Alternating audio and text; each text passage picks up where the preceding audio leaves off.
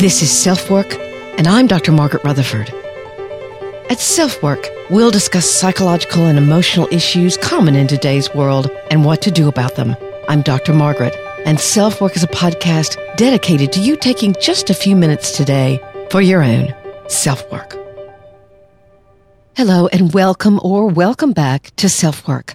I'm Dr. Margaret Rutherford, a clinical psychologist out of Fayetteville, Arkansas. And the team and I are on a little vacation until November the 13th when we'll bring you again an original self work podcast. But I went through the first 100 podcasts and picked either ones that were some of my own personal favorites or ones that are really very how to. And we'll actually bring you two of them a week always with the idea of reaching out to those of you who are already comfortable with psychological and emotional issues. Perhaps you're in therapy, to those of you who've just been diagnosed with something and you're looking for answers, or for those of you who wouldn't darken the door of a therapist's office, but you might just be curious enough to listen to a podcast like Self Work. So here's the rundown. The first will be Tina Turner takes a seat, and that's all about me, actually. I'm the Tina Turner although that's a little bit hard to believe. But it's all about handling aging gracefully. The next is how to learn from a mistake. And there's some very basic tips I give you there. Then another how to the day before Halloween. Three very practical exercises to increase your self esteem. If you've been listening to self work for a while, you know I'm all about what you can do about it. And so this gets very specific. On the anniversary of Perfectly Hidden Depression coming out, I pulled a podcast about answering your questions about Perfectly Hidden Depression, and they were great questions. I can't believe the book's been out a year.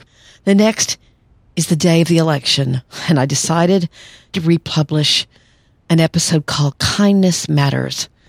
I'm remembering someone in this episode who was very kind to me during a particularly chaotic part of my life.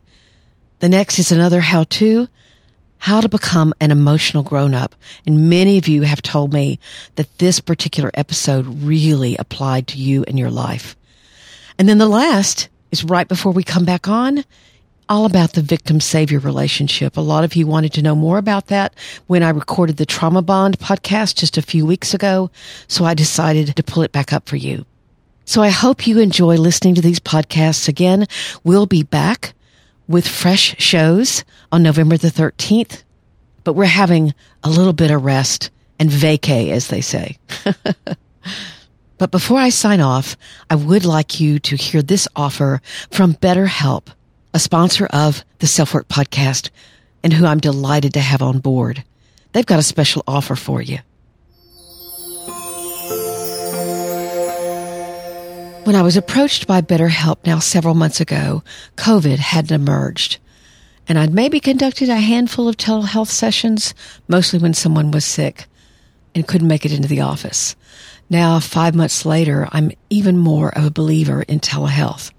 It took some getting used to, but actually, clients sometimes seem more relaxed. It fits better into their schedule. And although many have told me they miss seeing me in person, it's still been a very fulfilling relationship. I've even started new patients and they've told me they had positive experiences. So we've never actually met in person. BetterHelp is rated the number one online therapy service that's available to you wherever you live. Confidential and highly personalized. It's much less expensive than normal talk therapy. You can text, have video chats, or just talk on the phone. You outline what you're looking for and BetterHelp suggests several therapist options for you. If you don't seem to find a way to connect with one, they'll ask you more about what you're looking for and then suggest others. I, of course, tried it out before I was going to recommend it to you, and the two therapists I had sessions with listened well and made great suggestions for me, and one said, actually I might make myself. I talked about my own panic disorder and a very scary situation I'd been through, and they were caring and thoughtful and I was amazed at how easy it was to get in touch with them to make time changes, for example. Although BetterHelp can't be there in emergencies, nor could any online provider, they have all kinds of information about what you can do in that special circumstance. And today, BetterHelp has a great savings offer for you. If you use the link trybetterhelp.com slash selfwork again, that's trybetterhelp, H-E-L-P dot com slash selfwork. You can enjoy a 10% discount on your first month of sessions.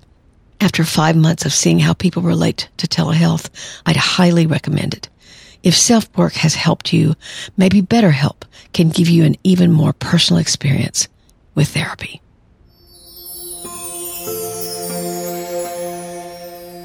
And so now we'll focus on the topic of the day. Take care. I'm Dr. Margaret, and I'll see you November the 13th.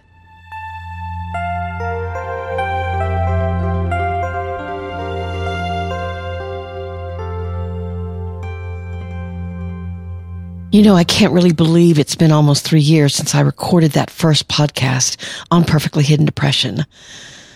Why did I do it so early? I was told when I took podcast training that the average number of episodes anyone actually recorded was eight. So as I start episode 146, I have to laugh.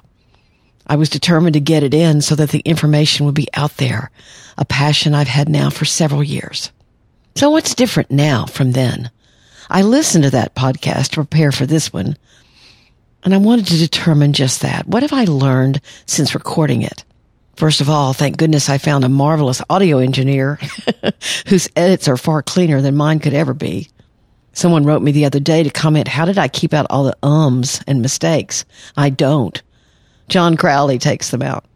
I can assure you that there are many things that have to be edited like when I forget to turn off my notifications or when I'm a little too sleepy still and my voice is pretty ragged. I thought y'all might be interested in the process I've gone through to get Perfectly Hidden Depression published. Not every detail, but kind of a basic timeline. So I wondered where I was in the book writing process when I recorded that first episode on November the 6th of 2016. At that point, I was still very much in what's called a book proposal stage. That's what you present to publishing houses. I had lucked out and stumbled onto an agent, which is a story in and of itself, which I won't tell. A proposal is where you have to tell a publisher about the importance of the book, why, for example, you're the one to write it, who's the audience you're trying to reach. You give an outline of all the chapters, all of which was totally new to me. And actually, I remember when I started, I wasn't real sure where I was going with the book. Then that proposal will be shopped around by my agent. I started writing that proposal in the summer of 2016 and finished it in early 2017. That's when it traveled out in front of acquiring editors and publishing houses, many of whom said they thought the book was needed, but what's called my platform wasn't big enough. Basically, nobody knew who I was. This was kind of hard to hear because I'd worked pretty hard on building a base, but Oprah and I aren't buddies, nor do I hang out in New York or LA with a bunch of publishing folks. So I took that challenge and built my platform from then on. And this podcast sprang from those efforts as I was considering how I could get out there more. I've never believed in slick advertising or promotion. I wanted to do something that would be meaningful to me, but attract a few more people. So your presence here, especially if you're a subscriber, has been vital to a publisher being interested in me and the book. I thank you so much. Perfectly Hidden Depression comes out November the 1st, 2019. So let's feature some of your emails and questions to me about Perfectly Hidden Depression. The first is about how to find balance between creativity and perfectionism. She says, I've been struggling the past few years without knowing exactly why, because there was no big trauma or inciting incident. But I gradually began to feel more and more isolated, even as I made choices that enforced my isolation, retreating farther and farther from the spotlight and attention. I left the country, basically quit my writing career, and spent a good few months wallowing, wondering how I'd let myself get so far off track. I'm the good child an only child who never got in trouble, whose accomplishments look amazing on paper. But in reality, I feel like no one sees me. No one cares what I'm doing or appreciates my work. I'm so deep in the show no pain mask. I've taken myself to the ER more than once without telling anyone, only reporting the problem to my family in a factual way the day after discharge.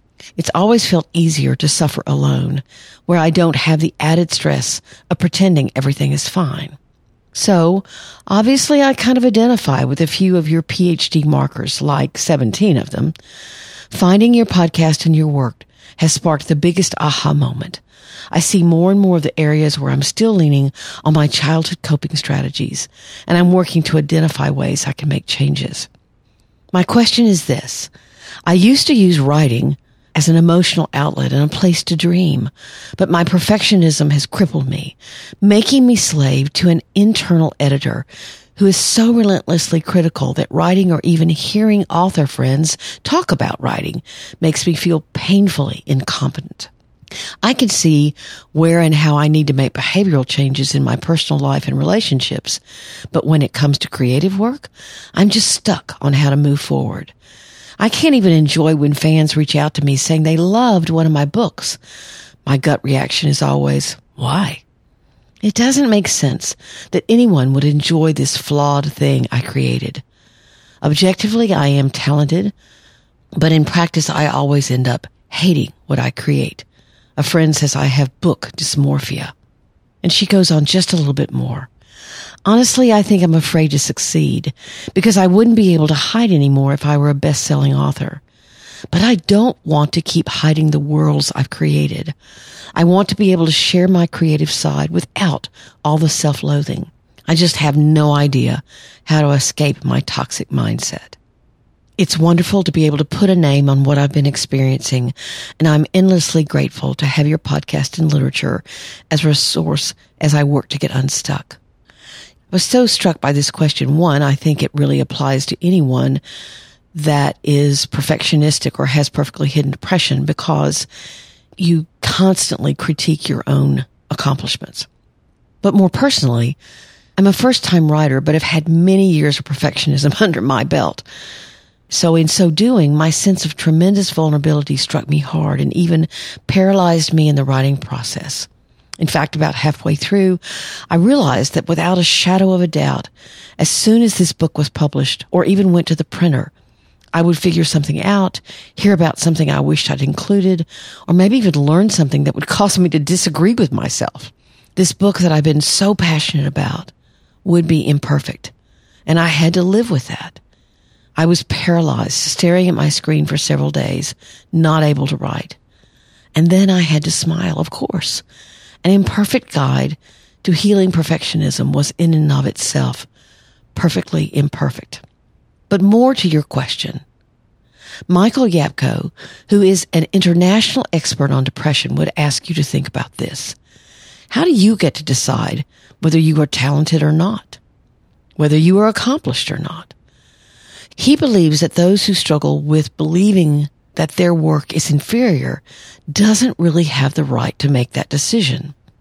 For example, if I cook a meal for you and you say you loved it, how is it I get to decide whether it's good or not? What others believe or think isn't in your control. Of course, that's what perfectionism will tell you, that you actually can control or measure or meet others' expectations if you just try hard enough. And you can never try hard enough if you're a perfectionist. But that's not true. One person will think there's too much salt. Another will say it's just right. In fact, I've seen that on the Food Network where even the judges disagree. The actual vulnerability doesn't come from what people think about it or doesn't have to come from what people decide about it. The vulnerability comes in cooking for other people at all, for offering what you do, for offering your accomplishment, your talent, your creativity. It obviously takes some healthy narcissism to do that. But I think for this question, my point is, in some ways, you're deciding for others what is theirs to decide. I also think that this listener has to get down to where that critical voice was born. Whose voice do you hear that you aren't actually talented? Where did you get the beliefs you have that you shouldn't be proud? That you must always question things to the point that it turns into constant self-loathing? I would go back to the source of both your rigid beliefs and to traumas or childhood messages that told you you weren't enough and you never would be. Perhaps your answer lies there. This comment was made on my website after the commenter had taken the questionnaire on perfectly hidden depression. And that questionnaire will be in the show notes. She says, thanks. This is interesting. I scored 22 out of 25 and sometimes feel depressed, but I describe it more as blah feeling. I rarely cry. I can get up and go to work, take care of the kids. I'm happily married, but I'm pretty mentally absent, especially night and mornings. I grew up with an abusive stepdad and suicidal mom. My sibling expressed their feelings and got beat up for it, so I just stayed quiet. Life is good. I'm super grateful, but very interesting but there, right? it says a lot. I'm super grateful, but there's so many clues here that this person is hiding, although her life looks fine. She's still staying quiet or invisible. It sounded to me as if as soon as her tasks for the day had ended, her purpose couldn't be found. Again, that tendency to define yourself with accomplishment in perfectly hidden depression. So she became invisible, what she calls blah. She's quote unquote happily married, but when is it that most couples find time to be together? At night and early morning. When she feels blah. Has she even recognized the damage done to her from the abuse and a mom that was suicidal. There was no safety anywhere. She's turned out to be someone who's grateful, counting her blessings, and that's healthy, but not when it's the only place that you go. In therapy the other day, I used the analogy of being in a swimming pool and you're always swimming in the shallow end. You're aware to some extent that the deeper end exists. After all, it's the same water, but you don't go there. And yet when you think about it, whatever's happening in the deep end affects the shallow end and vice versa. I think it's healthier to know you can swim in either end. The end that is darker and takes more effort is deeper. Maybe you even need a life preserver at first, but you can go there. You can swim there and you can be happy in the shallow end, but you have the ability to live your life in the entire pool. Again, it's just an analogy, but sometimes we learn the best through metaphor. I did write her back and say just that to her, and she wrote me and said, you know, I think you're right. She decided to try some therapy to help. In the next question, we get to hear the voice of the questioner. Hi, Dr. Margaret. I'm an INFP, highly sensitive person with a lot of self hatred. How does a person actually love themselves? How do I get from self hatred to self love. You know, many of you may be Myers Briggs fans, and I think Myers Briggs and the Enneagram and all that stuff is really wonderful. It's fine by me if it helps people. But I was not sure whether this listener was asking if perfectly hidden depression to be part of INFP, which is introverted, intuitive feeling and perception, or she was just talking more about perfectly hidden depression. In fact, someone wrote me a while back that they were an INFJ, which is very close to INFP, and thought I was saying that that particular category was somehow bad, which I'm not. I looked up the characteristics of an INFP and they're idealistic, they seek harmony, they're open-minded and flexible, dislike being constrained by rules. That is definitely not perfectly hidden depression. They're very creative, passionate, energetic, dedicated, and hardworking. Well, some of that does sound like perfectly hidden depression, doesn't it? The weaknesses are they're too idealistic? Mm, maybe not for perfectly hidden depression. They're too altruistic. That definitely sounds like it. Sometimes see themselves as selfish, but only because they want to give so much more than they are able to. They're impractical. That's not perfectly hidden depression. Dislike dealing with data. That's not either. They take things personally. Mm, not sure. And they're difficult to get to know. Yes. Probably people with perfectly hidden depression are very private and reserved. They may not look that way. They may look very engaged, but they keep a lot to themselves. However, she also talks about wanting to go from self-hate to self-love, which is quite a dramatic way to present her dilemma.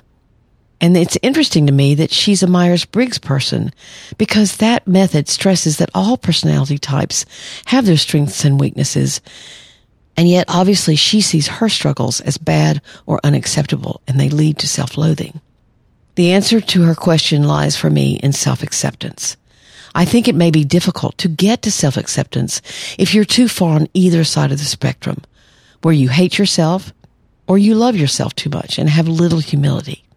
Perhaps it's best to consider that it's a journey to the middle where you can list strengths or identify your strengths and you can identify your vulnerabilities and you can accept that both are there. Hatred towards yourself or others takes up an immense amount of emotional energy.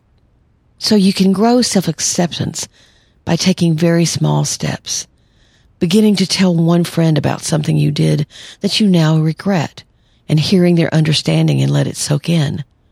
Or actually brag on yourself a little bit. Tell someone something you're proud of about you. That's not narcissism. That's simply claiming your worth. If you can do this, accept both your strengths and your vulnerabilities, you can begin to give that gift to others as well as to yourself. And here's the last question about perfectly hidden depression. Your description of PHD, perfectly hidden depression, could have described me in my entirety. I have battled with my mental health for years. I've tried several different forms of therapy and survived several serious suicide attempts.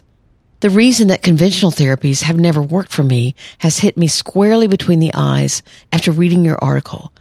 It was due to my inability to really communicate my feelings and struggles and wearing the carefully cultivated mask that gave the impression that I was doing well in therapy. I was the model patient, the one in control when really I was anything but.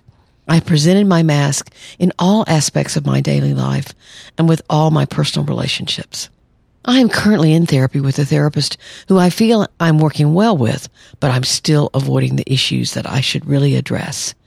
Because to confront those might make me less perfect. To speak aloud all the ugly facets and the realization that I might not like the real person behind the facade, much less know that real person. My facade has been my life for so many years. I'm not sure what is left if you take that away. But maybe it's time to find out. So I just wanted to reach out and say thank you. You've given me a bit of a starting point.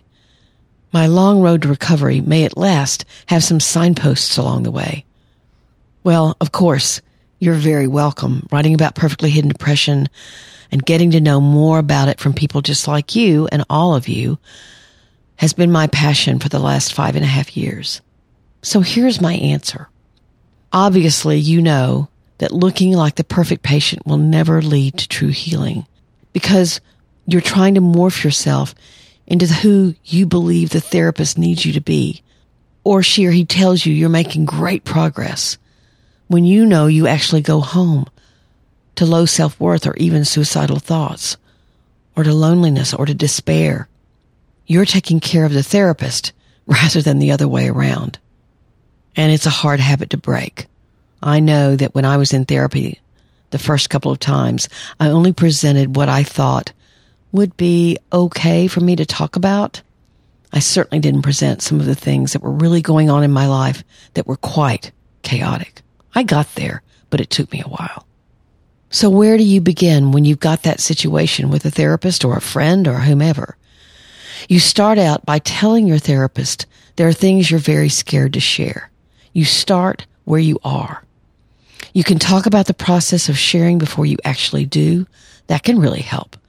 Talk about what you're afraid the reaction will be, what you're afraid of losing, what you're afraid of uncovering, what you're nervous about revealing, what has happened other times when you've tried to reveal. Maybe you were ignored or even not believed. That's actually a frequent happening with perfectly hidden depression. People don't see you that way, so they look at you incredulously and say, what? You've got a great life. What are you talking about? But spend as much time there as you need to and then move forward. Your trust will be increased. Your comfort with risk will hopefully increase as well. I'm so sad for you that your life has been riddled with attempts to get help and you didn't receive it. And obviously there were extremely severe results. Thank you so much for letting me know and I wish you all the best. I promise it will end feeling good and free to ultimately take down that persona. It's far less work and the payoff can be pretty amazing.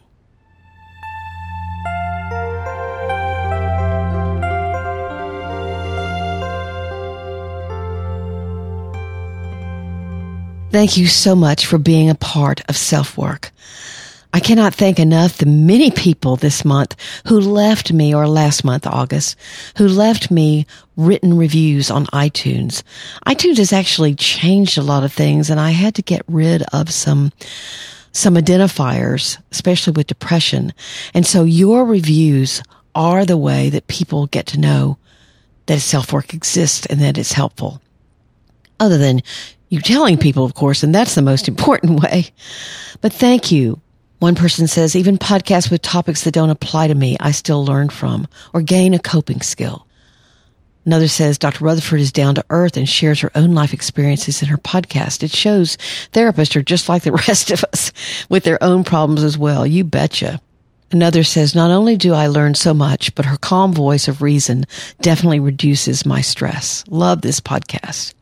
Thank you so much, Sherry. Someone says, I give solid, actionable advice. Thank you. Cole says, Dr. Rutherford is a needed voice in this overwhelming, fast paced life and pop culture society we live in.